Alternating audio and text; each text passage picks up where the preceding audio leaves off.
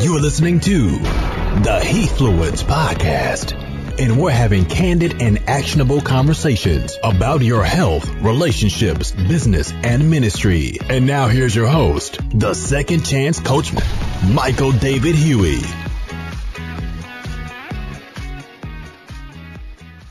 Welcome to another session of the Heathfluence Podcast.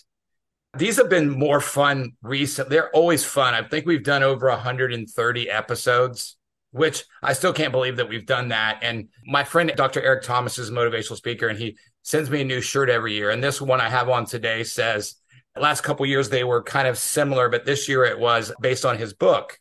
And it says, You owe, you know, you owe me. And basically the you is crossed out and it says, I owe me. Right. And I thought, wow, it fits with the book that he read. And, you know, today my friend and my guest is an author. He's just a really good guy. I actually met him through, we'll just say they're our better half, right? Jake, Jake is not married yet, but he has a, a person that makes him better, right? So we know that I say this all the time with it. I'm going to say this about my wife, Lisa. In the word of God, it says, a man who finds a wife finds a good thing and finds favor with God. I found favor with God. So I think as we go through this journey of life, we constantly want to surround ourselves around people that make us better, right? And so, my guest today, Jake Kauffman, he's a speaker, he's a transformational coach, he's a visionary for men and entrepreneurs. I love that. I love what he said. And he's very intentional with the things that he does. Like sometimes when I say to people, Jake, when I say, hey, send me a bio. And I say a small one, they send me like this paragraph, and I'm not going to read it all because it would take away from my time with them. And Jake was perfect. He wrote like one or two sentences, which was perfect. And I say this when you're building a brand or you're building relationships with people, just like now, I partnered with a publicly traded company about 12 years ago. And I was sharing with Jake that they just became, and they're one of our sponsors, and they just became the second company to ring the bell twice at NASDAQ. They've done it twice now. And one of the the head of the boards, uh, Erin Brockovich, if you guys remember a movie back in the late 1990s uh, called Erin Brockovich, Julia Roberts played Erin. And I get the privilege of working with the real Erin Brockovich because she's the head of the board of this company. And she's one of the greatest wellness advocates, I think, of all time. Like, if you didn't know the movie, I tell you to go back and watch it my wife and I watched it again recently a couple years ago just because when we got to meet Erin, we're like, wow, I feel like, you know, now we've watched the movie, now we've met the real person. Let's go watch the movie again and kind of see the insights and outsides of that. So, Jake Kauffman, welcome to the Heathfluence podcast, brother. I recognize that place where you're sitting because I've had some conversations with your friend that, that uses that same spot, our friend Carrie. And so I'm grateful that you're here, brother. I'm excited to get to know you better. Michael, thank you so much for having me. It's a pleasure to be here. So, Jake, I'm excited to hear your story because I feel like I know you a little bit better now because we've had mm. some good conversations. But I really want people to get to know you. And and I told mm. him this like I used to have kind of this scripted podcast, you know, and then my friend Tim Storey and my friend Eric Thomas is like, stop doing that, you know. And it was funny a couple weeks ago, Tim has created this group for men and he invited a hundred men that he's going to pour into for the next six months and and I was honored and privileged to be a part of that. And we began to talk a little bit about about that, about you know how to validate ourselves in a way that fits our personality and who God created us to be, and not trying to be somebody or something that we're not. And so I value that about you. And so tell us a little bit about yourself, like where you came from, like where you started, your sure. story, so people can get to know you better. No, yeah, I appreciate that, and uh, excited to be here once again. So, as far as as my story is concerned, at least as it relates to the book, the thing that I often say is that while the book is about me, it's not meant for me. It's meant to bless and serve, and guide and direct other people. Right? I am I am simply a vessel. But as far as where I came from, who I am, what I do, all of those, all of those things. So my name's Jacob Kauffman, like you mentioned, transformational coach spiritual mentor and author. My recent book, my first book, is called Let Love In The Pain Stops When the Truth Starts. And the story itself actually starts roughly 25 years ago. When I was 12 or 13 years old, I was at Christian summer camp. And unfortunately, I experienced uh, an acute incident of sexual assault.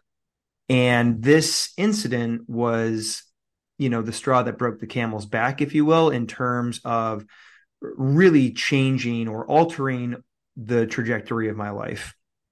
And obviously, in hindsight, I can sit here and tell you that I do believe that God ordainedly guided and directed that incident to be able to shape and transform me into the man that I am today to be able to serve other people.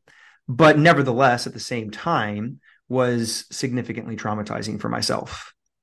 And what I noticed, because I don't want to necessarily make it about the incident, because trauma is significantly more about what happened inside of you as a result of what happened to you, as opposed to what actually happened. Amen. And we know this through the work of Gabor Mate, if you're familiar, who is one of the foremost psychotherapists and experts when it comes to trauma and addiction and how those things play off of one another and influence each other.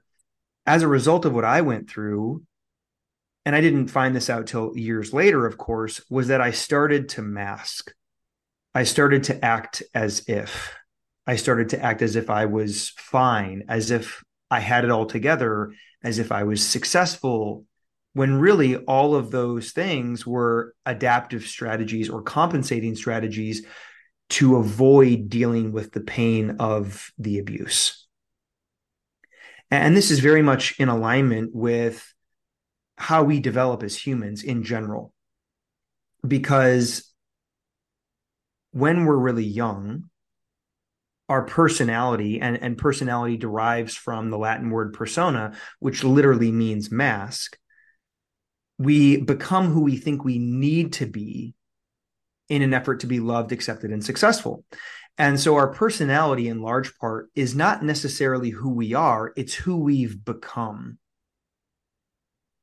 And we're so close to it that we don't recognize it. We think it's just who we are, when in reality, that's only partially true. Our personality, in many ways, is this amalgamation of traits, some of which are genuine, of course, but a lot of which, especially in my case or in anyone's case who has experienced any type of significant abuse or trauma, and I think it's important to establish that we all have experienced trauma because it's much more about the stories and the beliefs that we make up about ourselves as a result of what has happened to us, as opposed to what has happened to us. And so when you think about it, I became who I think I needed to be in order to avoid and run away from this pain. Mm, that's good. So the way that I put it is I started to perform. I started to act as if, like I mentioned earlier. But this simply served to exacerbate the pain because I wasn't actually addressing it. So until we reconcile the pain from the past, what are we going to do? We are inevitably going to recycle it into the present moment. And this is unfortunately where a lot of people find themselves today, uh, regardless of where they're at in their career, where they're at in their relational life, no matter how much success they seem to experience. The common themes, especially with the men that I work with in this day and age, is that on some level there is this gap or this split in between who they are right now in this moment and who they're meant to be. Mm. And what I have found time and time again, this never fails, is that that gap is due to unreconciled pain from the past. Ooh. And that's why I wrote this book. So good. That's so good. That's so good. I think there's a lot to unpack what you said. I'll, I'll, I'll tell you this. Lisa and I talk about this all the time. I think a lot of time our identity becomes prevalent from what's happened to us either in trauma or life even with me right. and i'll ask you that question in a minute even with me like growing up in an alcoholic father's home and you don't know this but you just you brought something up and and we obviously sure. value people privacy but i had a client that recently had given his life to christ and mm-hmm. had a bad experience with another male adult from church and very common. Yeah, and and he said I could have either went away from God mm-hmm. or to God. And and we've seen we've all seen it. We've seen people you know, never want to go back to church or never want to be around another person of faith or never and and a lot of times we being believers, right? Sure. They put their faith and trust in a man or a title or whatever that is, Mhm. because I mean, it, it's the very similar thing. And this will lead into my question. You know, my wife was sexually molested at a very young age by her uncle. And uh, she struggled with it for years until she got really born again and really let God heal her from the inside out, right? Mhm. Hence what Sure. what you're talking about. And she actually, uh, 24 hours before her uncle died, confronted him and led him to Mhm. Christ before he died. Got him to repent, ask for forgiveness, the whole nine Mhm. yards. I'm going to be honest. I don't know if I could have been that strong to be able to do that. But here's what I've learned, and this will Mhm. lead right into my question is, you know, and you said this, you said it in the very beginning, and it, and it leads into what I'm about to ask you and what I, I want to hear from you is, is, you know, a lot of times people, Jake, they think forgiveness is about the other person. Mhm. Okay. They think, hey, my wife's like, hey, I didn't forgive him for him. I forgave Sure. him for me. Right. Mhm. Like, because, you know, and she went, and my wife is very scriptural. So she just went down the Bible and said, God says, if I don't forgive others, how can he forgive me? Because I'm totally on my best. She said, on my best day, I'm but filthy rags. Right. So Mhm. when you think about forgiveness, and Mhm. what that means in the transformation of Sure. what you went through. Talk a little bit about that and the importance of that along the journey. Well, I think it's very important.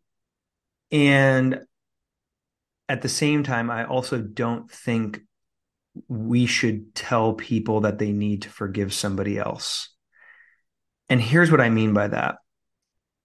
If you engage in healing, whatever that looks like for you, whether it's working with a spiritual guidance counselor, with a pastor, with a therapist, or with a coach, if you are prompted to do healing work and engage in any level of personal development work, if you're on any type of spiritual schedule, eventually forgiveness will be an organic, natural byproduct of that. It won't need to be prompted and it won't need to be forced because telling someone that they need to forgive someone for what they did to them before they're ready to do so can actually be traumatizing in and of itself Yep. because that can actually be an avoidant tactic because the person offering up advice is uncomfortable with conflict or tension and doesn't know how to be with or stay in conflict or tension until it has had its way with you. Amen. And so, from my experience, as someone who has been committed to self improvement, personal transformation, forgiveness just kind of became this free response, if you will. Like it just made sense at a certain point in time that after I had worked through all the anger and the bitterness and the resentment, which was very much a necessary part of my overall healing experience, was that I felt the weight of all of those things with regard to not just my abuser, but also to the people who were present when my abuse actually happened, because it happened in front of a group of friends, none of whom intervened to try and stop it. Right. So there were a lot of different facets to the overall experience and a lot of complicated emotions, if you will. Eventually, I was led to a place. You could say that I was led by God. I might not necessarily use those words necessarily, but it, it just was this free response that was just natural and organic because I had worked through and reconciled that pain. It's good. Well, I but mean, it's incredible. It's incredibly important. Absolutely. well, the closer that I become, and I'm just going to use my reference, the closer that I become with the Holy Spirit and let the Holy Spirit lead and guide and direct me, Mhm. I, I learn a lot from my my spouse. Like my spouse, Sure. she's not a people pleaser. She doesn't feel like she has to, you know, when she said when she forget when she confronted and forgave her attacker, like like you said, Sure. Her response was not for him. She wasn't expecting Right. anything in response from him, like you said. She was doing Right. that for her, right? For her. Totally. Totally. Well, as long as you hold on to anger, bitterness, or or resentment, you know, you're in some way, shape, or form going to be a slave to those things. 100%. They And, part of your identity too. Yeah. Right. And and in many cases it becomes your fuel and your motivation for what drives you and and what pushes you to achieve, accomplish whatever you set out to do because you have something to prove or something to protect. Yep. So I think anger and bitterness and resentment towards people that have hurt you, I think it is necessary that we feel all of that and that we we work through all of it. We allow those emotions to kind of eat and consume us. I think the risk that a lot of people need to look out for is bypassing those things too early. So, do I think forgiveness is absolutely necessary? 100%. Do I think it's much more for you than it is for the other person? 100%. So that you don't stay in prison, right? So that you don't hold on to these things for any longer than you absolutely have to. Because if you engage in them enough, eventually it's just like a riptide. Eventually, it's just going to spit you out. You know, with a riptide, the common advice, if you're familiar with it, is to swim parallel to shore, to swim with with the riptide, with the current. And if you do that long enough, eventually it's just going to spit you out. And I think the same is true for when it comes to reconciling and working through the uncomfortable emotions that come with pain, whether it's anger, whether it's bitterness, whether it's resentment. If you stay in the space of those emotions long enough and you fully feel the weight of all of them, eventually they're just going to spit you out. And the free response, the natural byproduct of engaging in those emotions is going to be forgiveness. I agree. And I, and I think one thing that I just had this revelation I wrote down as you were speaking, you know, it, it goes back to a scripture that says, you know, you're better to be hot or cold than to be lukewarm, right? Mm-hmm. Because if I'm battling, if I'm I'm either grieving or I'm thriving. I'm not, you know, I'm grieving, thriving, grieving, you know, back and forth. And because what's it say? Mm-hmm. It says will spit them out of your mouth, just like you said in that transformation. So for me, like I, I had a situation recently and I knew that I had all these emotions bound up. And if I didn't like get them out and it was somebody close mm-hmm. enough that I could speak that to, I would have just carried that into the next situation when something came up. Right. And so right. I was able to express all that it didn't go exactly the way I thought it was, but my identity, sure. the way I felt about it, I wasn't attached to it. And Jacob, it takes me back to a situation that my wife and I were talking about recently. I had this huge opportunity set up with a, a nonprofit organization. I was going to be coaching the whole program, and it was going to be like a 10 year contract, and it was going to be a big contract. And when it didn't go the way I wanted, I was mad at first.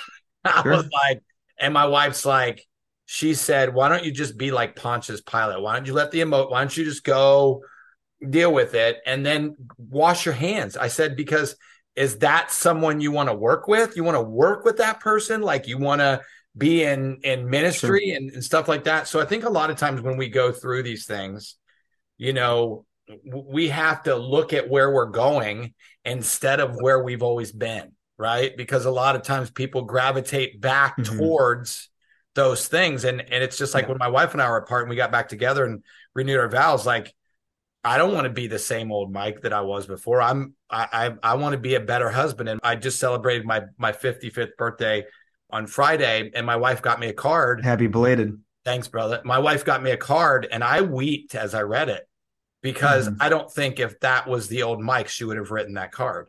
And so mm. the investment that I've put in myself, and and you're gonna you'll appreciate this, Jake, when when Lisa and I got back together, we obviously went to do some counseling, right, with our pastor and and his wife, and we kind of sat across from each other. And the pastor, my friend Pastor Dwight Rogers, mm-hmm. said, "Hey, Lisa." On a scale of one to 10, how much do you trust Michael? And I was like, I thought he was going to say like a three or a five, right? Because mm-hmm. we just got back together after being apart for a couple years, right? And she said a 7 mm-hmm. And the Lord said, That's because of the work that you put in mm-hmm. at becoming that person. So tell us a little bit about, from your perspective, about what happens when we continue to carry those things with us. Like when mm-hmm. we've, you know, we don't really overcome the mm-hmm. trauma and that stuff and how it carries over into our health how it carries into our sure. relationships and how you know other people are watching us if we have children the children are watching us and stuff like that talk sure. about that a little bit Well, it creates a ripple effect, as you can probably imagine. But for myself personally, I didn't have language for this at the time. But what I would say to my clients now is that the pattern always reveals the problem. Mm. So 15 ish years after the incident, so I would have been in my mid to late 20s, now I've been roughly 27. I started to notice myself repeating patterns, primarily in my professional life and in my personal life. Uh, so romantic relationships and as it related to my career. I have been fired from every professional job I've ever had. And you know, you could probably say, well, that's that's why you were always meant for entrepreneurship, which I think on some level is true. maybe a little bit. yeah. Right, maybe a little bit. But the unconscious side of that, which is reality, our unconscious mind is reality, not our conscious mind, is that I did not feel worthy of success. And so, on some inherent level, I needed to sabotage, I needed to self sabotage myself in my professional life as I started to thrive, as I started to make more money, as I started to climb the corporate ladder. I needed to self sabotage, which is just to say self protect, in an attempt to confirm that pre existing belief. Right. So, this played itself out as a pattern in my professional life. When it came to my romantic life, I really, really struggled with depth of connection and intimacy because after my abuse, depth of connection and intimacy fundamentally felt unsafe to my nervous system. And so, beyond a certain point, that felt incredibly unsafe. And so, again, what did I need to do? I needed to self sabotage the relationship. And so, I would find some relatively insignificant reason to break the relationship off or run away from the relationship.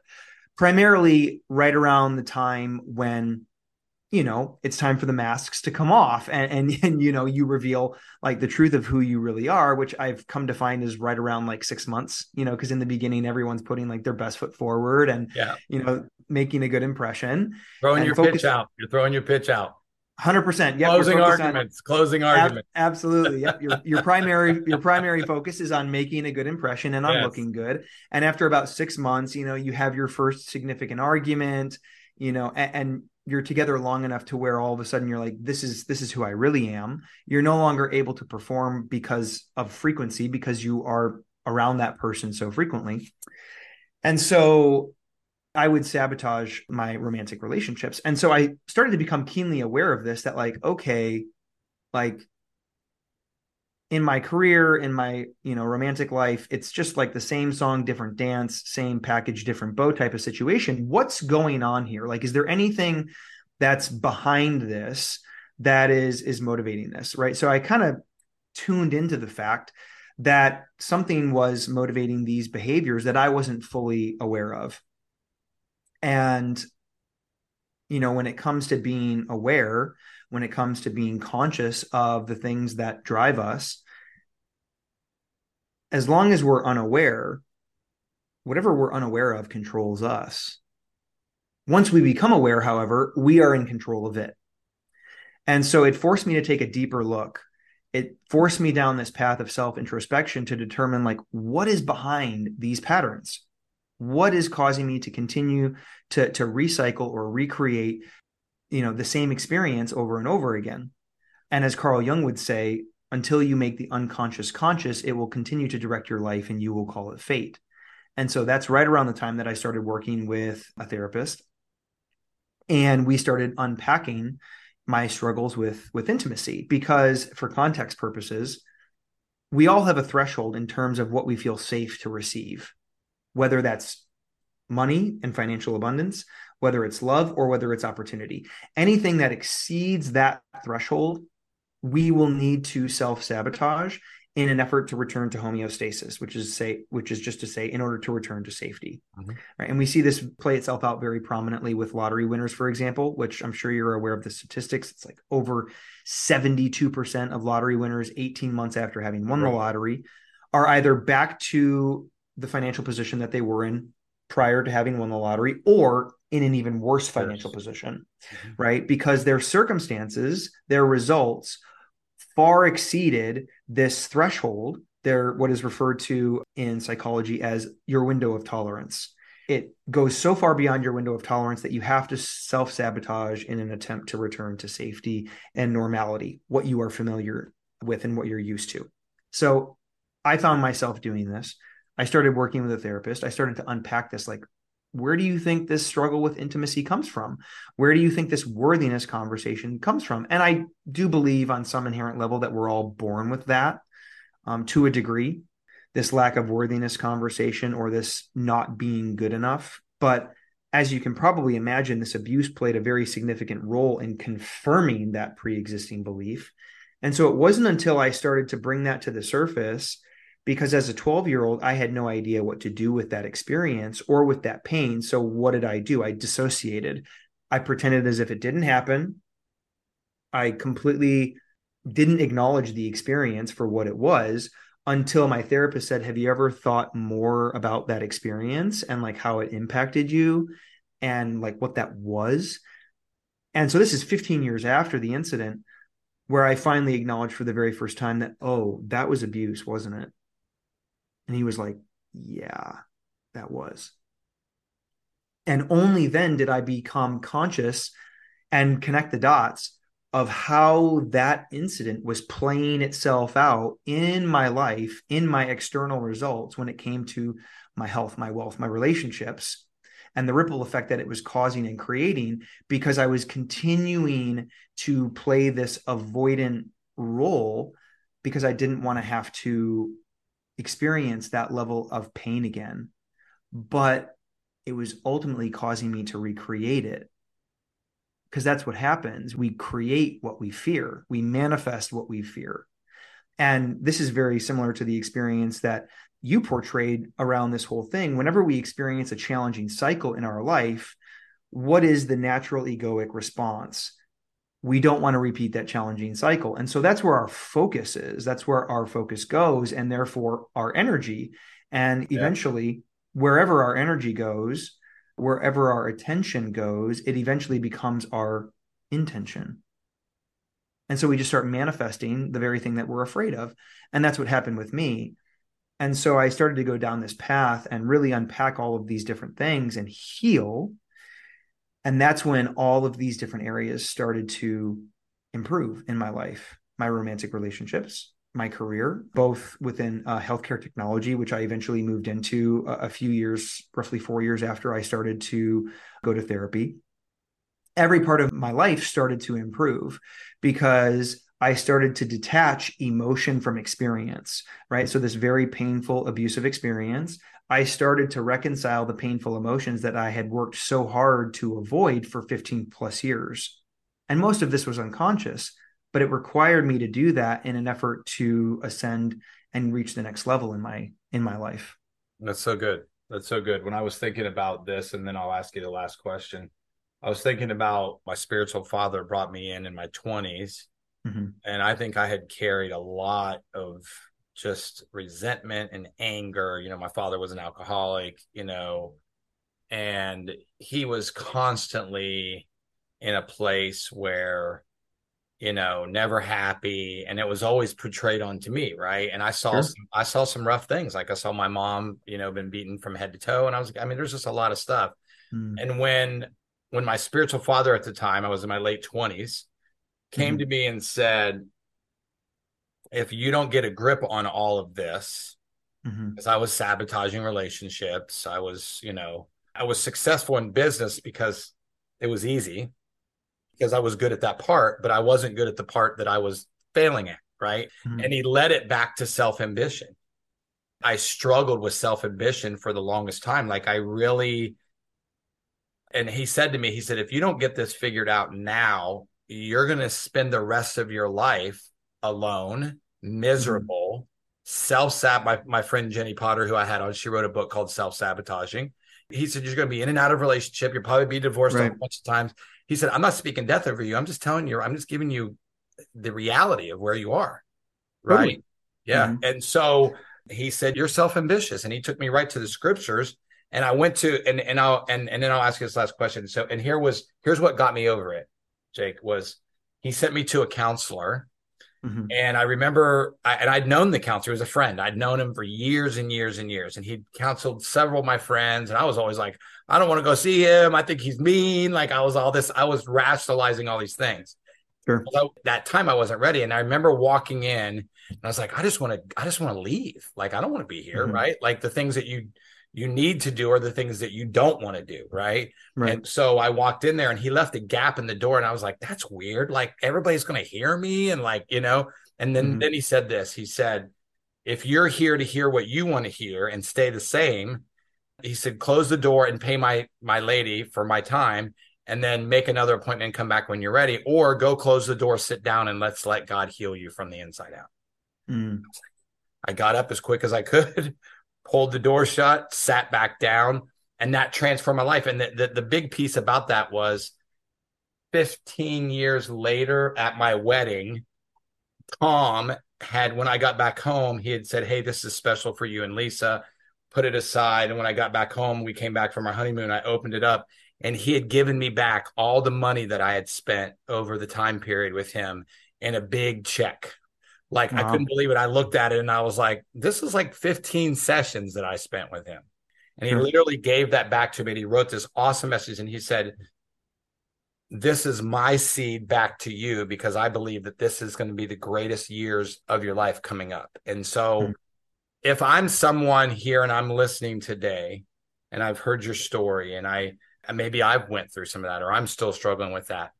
What are some things besides you can obviously say read your book but what are some yeah. things that they should do to take? Because here's what I believe. I totally believe this, Jake. Is the difference between the wisdom and the knowledge that you speak out of your mouth is the action that people take to get the healing that they deserve. Sure. Because I believe sure. people deserve that, right? So, yeah. what are some maybe a couple action steps that people can take to mm-hmm. kind of get the ball rolling in the direction uh, of that healing? Mm, that's a good question. Well, read the book first, obviously. yeah, well, I think there is this first and foremost, it's understanding that transformation is much, much more about unbecoming and unlearning than it is about becoming or developing. Oh, that's good. Say that again. Say that again. That was so good. Transformation is much, much more about unbecoming or unlearning than it is about becoming or developing.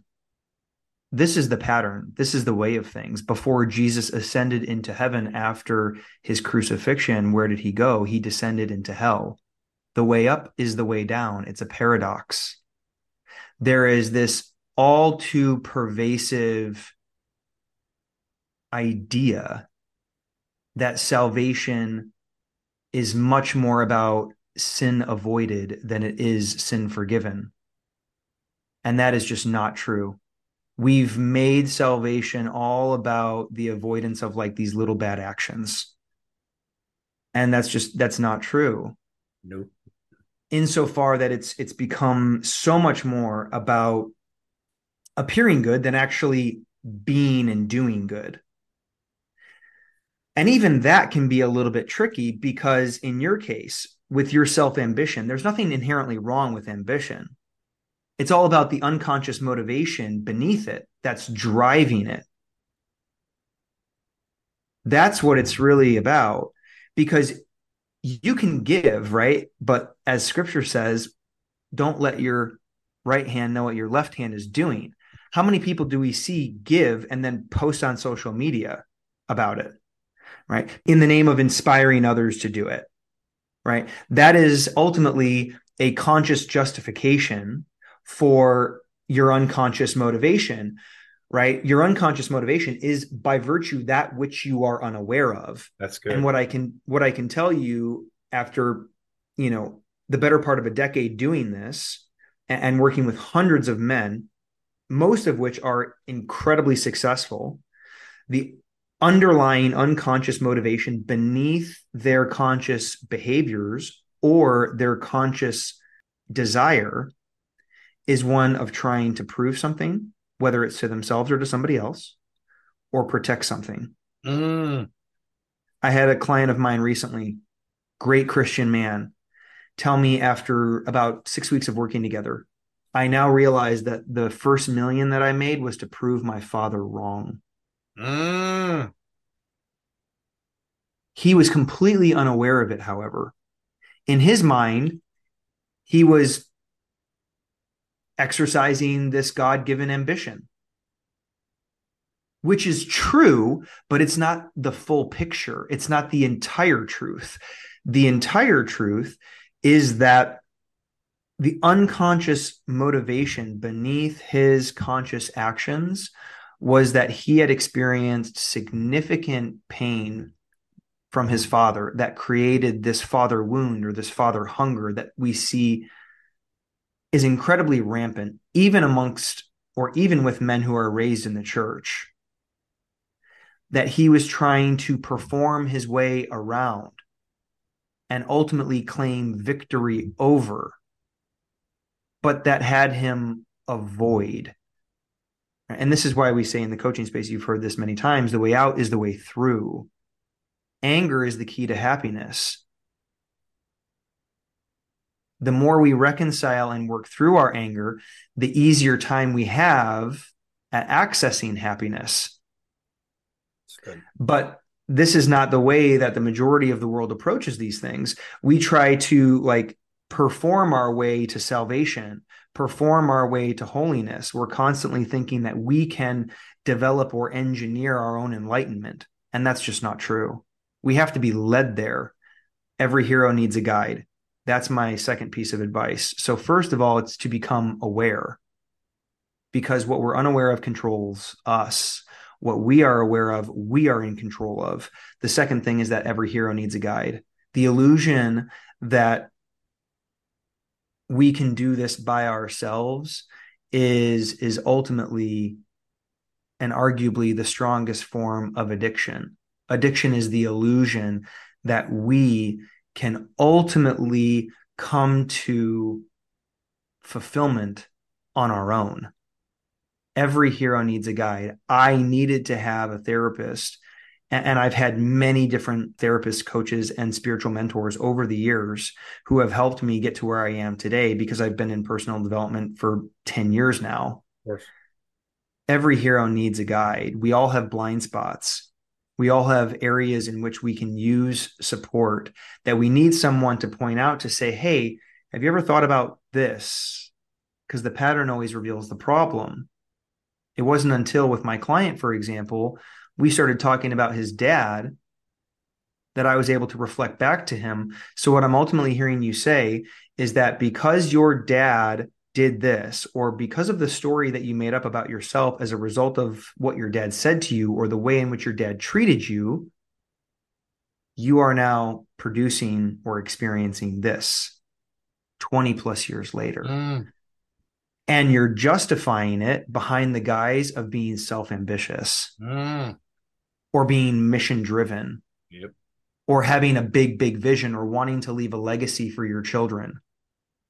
The biggest strength for most men is either an adaptive strategy or a compensating strategy to avoid experiencing pain. Mm. And this is especially true and prevalent amongst Christian men. I agree. In the name of holiness. I agree. I agree. Which is really just another performance. Of course course. And I think a lot of times, and and uh, thank you, thank you for sharing that. I appreciate that. I mean, I always say this: the enemy's not at the liquor store looking for the guy who's going in and out buying. He's in the church waiting for the man who's already committed himself to God, so that he can mm-hmm. pull that person away. And you you said it perfect. Like you're getting these guys who know and love God, but there's just something in their life that's missing. They have that wound, like my wife calls it, the wounds right. that they have, right? And what does the enemy do to a wound, right? Constantly sticks his finger in there, right? And right. Yep. And so transformation follows this clear path construction, deconstruction, reconstruction. Construction is where we become aware of the unconscious compensating strategies and limiting beliefs that fundamentally drive our behavior. Deconstruction is where we break through and heal from all of those things. Reconstruction happens after the fact. Unfortunately, the focus in most coaching circles is on reconstruction, faith, family, fitness, finances. Not that there's anything inherently wrong with any of those things or the desire to improve in any one of those areas, but that's where the conversation starts. And that's not where it's supposed to start. It's supposed to start over here, which looks like what have you been doing with your pain? That is the first and foremost question, especially in men's work. What have you been doing with your pain? Because then and only then, right, can the real man reveal himself. Ooh, thank you. And I think it's hard. I'll be honest with you. I think it's hard for men. Like, like I have, you know, a friend of mine recently that struggling with his marriage and just it continued because he never got to the root. Like you just everything you just talked about, like yep. try becoming and, and developing instead of, you know, right. unbecoming and unlearning. Like yep. you, you can't go back into a situation and continue to become something that you have not got rid of and unlearned what you were doing that made the situation the way it was. Correct. Because what's going to happen? You're going to get to the next level in your life, whatever that looks like for you, whether it's the next level in business, whether it's the next level in relationship or within your health, and you're still going to feel the same way. 100%. You're still going to feel the same way. And I've experienced this so many times with my clients. And Tom Brady is a great example of this. You know what he said after he won his first Super Bowl? I thought that this would feel different. Mm. He reached the mountaintop, the pinnacle of professional sports. He won a world championship. And yet, he went right back. And this is i mean there's so much science that actually goes into this in psychology. it's called hedonic adaptation actually which we don't have to go into but it's that we return to uh, our relative baseline level of happiness of course. which most of which is the result of the past.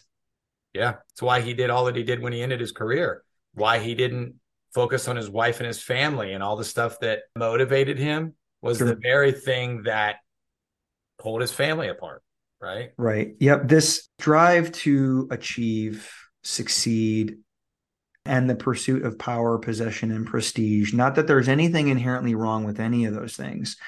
It is most often an unconscious attempt to claim victory over a fundamental lack of self worth, which is always rooted in pain.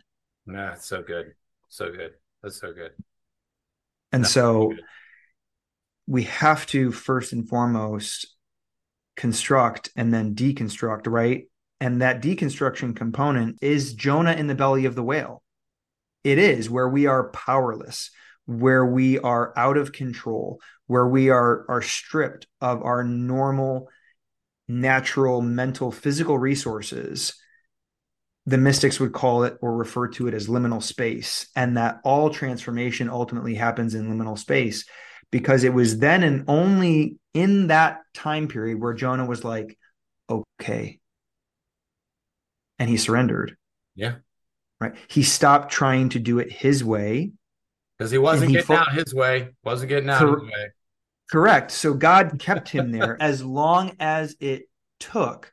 But most of us, like, we don't know how to do that, especially in the church, because the church doesn't know what to do with like mystery or trauma or or things like that. It's great at giving like information very poor at giving you tangible practical transformation. Ooh. We just talked it's funny so let's do this because you and i could talk about this stuff forever we just have a i just said that i actually that's a whole other podcast episode well, right well, there. Let's, so, so what i want to do is i want to do some stuff to promote you more like i literally took like three pages of notes here of things that you said like you know being aware, you know, every hero needs a guide, like some of the things that really touches the soul. And I'm honored. I'm honored that that Carrie connected us and that I want to interview you for my platform and have you dive into some of these transformational things so that we can promote mm-hmm. your book more and just really pour back into you because I've realized, you know, more now than ever, and just some things from our talk, like that I've been working on that really kind of will now allow me to see some different things in my life. Like I'll be honest. I think I told you this before when we talked before. Like, I do these for other people, but in the end, it's mm-hmm. really for me and my wife too, because you want to be able, you know, I have friends of mine from high school I have a best friend of mine coming in two weeks to spend his last week of vacation. His wife's like, You need to go see my Huey and spend some time with my Huey, right? And she's texting me. She goes, I'm so excited. My husband's coming to spend with you. And she goes, And I'm not going to say a word. Do you just pour into him, right? Yeah. A lot of times, you know, when somebody knows you and knows what your spouse needs, you know how to transition into that thing, right? Like, and so Totally. you know, I, I, I cleaned out my schedule. You know, I, I really just want to be with him and pour into him and stuff. And I think it's it, there's just so much good stuff here, you know, to bless and guide and serve a lot of the stuff that you said. So let's finish with this. Tell us how people can connect with you, how Yep. they can buy the book.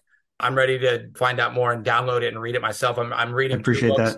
It's next on my yours is next on my list. I had a friend of mine here, Bruce Pulver, that just came and spent four days with me. He wrote a book and then he gave me another book on golf because he knows I'm a golf guy. And he's like, I think this Yeah. book will be great for you. I think you could stay a scratch golfer instead of going from scratch to 10 over and back and forth. And so I started to read it and I realized that it was. So tell us how people can get the book and connect with you. Yeah, so the best way to connect with me is either through my website or my Instagram. Instagram, I'm I'm most active as you can probably imagine when it comes to communicating with people. But my website is awakewithjake.com and my Instagram handle is I am Jake Kauffman, so that's K A U F F M A N. Obviously, you can get the the book on Amazon, uh, Let Love In, The Pain Stops When the Truth Starts by Jacob Kauffman, my full name. That's J A C O B K A U F F M A N. Uh, you can also access it through my Instagram page as well as on my website. Perfect. We're going to put all that in the show notes. To put all that in the the advertisements that we do next week. This this episode will go live next week, a week from what did I forget? Oh, today's Tuesday. I always sometimes Yeah, entrepreneurs we forget what day it is, right? Um, and my wife was off yesterday, and we just just really just poured into each other yesterday. It was it was just great, you know, when you and she's going to really love this. Like she's going to love to listen to what you said. We usually listen to them on Sundays on the way to church. We'll listen to a little bit on the way to church and a little bit afterwards because we dove dove into some serious stuff. And I'm probably Yeah. going to have you back. I'm probably going to have you back to dive into some more stuff because I've Would done a love to. of these. I did with my friend David and Katie Marie Hughes, and David talked the first time, and Katie Marie talked the second time. So Yeah. maybe here in the near future we'll we'll have to have you and Carrie on too. So grateful for you, brother. And I say this all the time. The only way people get to know Jake is if you if you go and you follow him. You know, we're building a YouTube channel. I'm going all in on YouTube because my friend Dr. Myron Golden has just killed it on YouTube. He's got over 400,000 followers. I went to his event and he just started in October going all in and he hired Derral Eves, who is the creator of The Chosen and who's one of the top YouTube guys in the world now. And I was just watching the making of this next series of The Chosen. And my friend Liz Germain, who I'm learning from from YouTube, just did a year long internship with Derral Eves, and I'm she's got a Wow. new course coming out, and I've been learning from her.